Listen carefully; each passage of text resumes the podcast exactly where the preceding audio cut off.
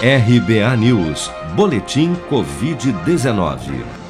Segundo a última atualização do painel Covid-19 do Ministério da Saúde, divulgado na noite desta quinta-feira, 22 de abril, 14.167.973 pessoas já foram infectadas no Brasil pelo novo coronavírus desde o início da pandemia.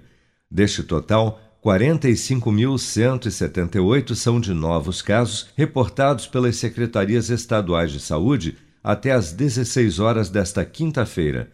Somente nas últimas 24 horas foram registrados mais 2.027 óbitos por Covid-19, elevando para 383.502 o total de mortos pela doença em todo o país. Segundo as estimativas do governo, até o momento, 12.673.785 pessoas já se recuperaram da Covid, enquanto outras 1.110.686 seguem internadas ou em acompanhamento por infecção pelo novo coronavírus, representando uma queda de 11% desse total em relação ao registrado há 10 dias. Pesquisadores de universidades dos Estados Unidos, Canadá e Reino Unido listaram várias razões, baseadas na ciência, que indicam a transmissão do novo coronavírus pelo ar.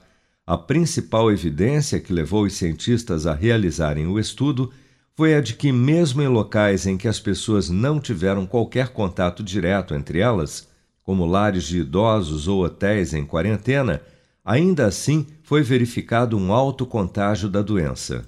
O pesquisador e membro do Observatório Covid-19, Vitor Mori, ressalta que é essencial, neste momento mais crítico da pandemia, compreender melhor como o vírus realmente é transmitido.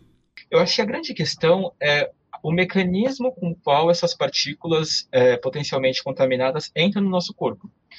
Então, a gente pode pensar nas partículas é, é, é sendo inaladas, a gente está respirando constantemente. Então, a gente está puxando o ar do ambiente para dentro do nosso corpo. Então, se a partícula é muito leve está em suspensão no ar, quando a gente respira, a gente puxa essas partículas e traz para o nosso corpo. E o outro mecanismo é de deposição. Né? Então, as partículas maiores acabam voando direto no nosso rosto, na boca e no nariz. Mas é, é, as evidências apontam que a inalação das partículas é o fato mais preocupante e é o que apresenta maior risco. Né? A deposição de partículas ela pode acontecer, mas mesmo uma máscara de pano simples já consegue conter essas gotículas maiores. Né? Já esses aerossóis são muito mais difíceis, porque eles conseguem vazar pelas laterais. Então, mesmo se estiver com uma máscara, mas ela for muito folgada, quando você respira, você cria uma pressão negativa.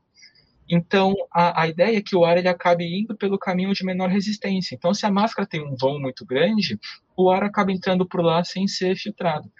Uhum. E justamente pelo mecanismo ser de inalação dessas partículas em suspensão, locais fechados apresentam um risco muito maior.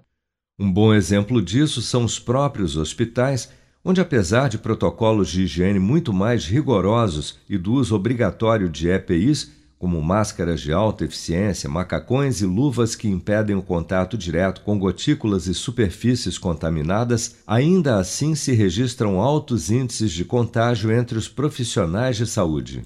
A Organização Mundial da Saúde, no entanto, ainda não admite que o novo coronavírus possa ser transmitido pelo ar, mas também não nega.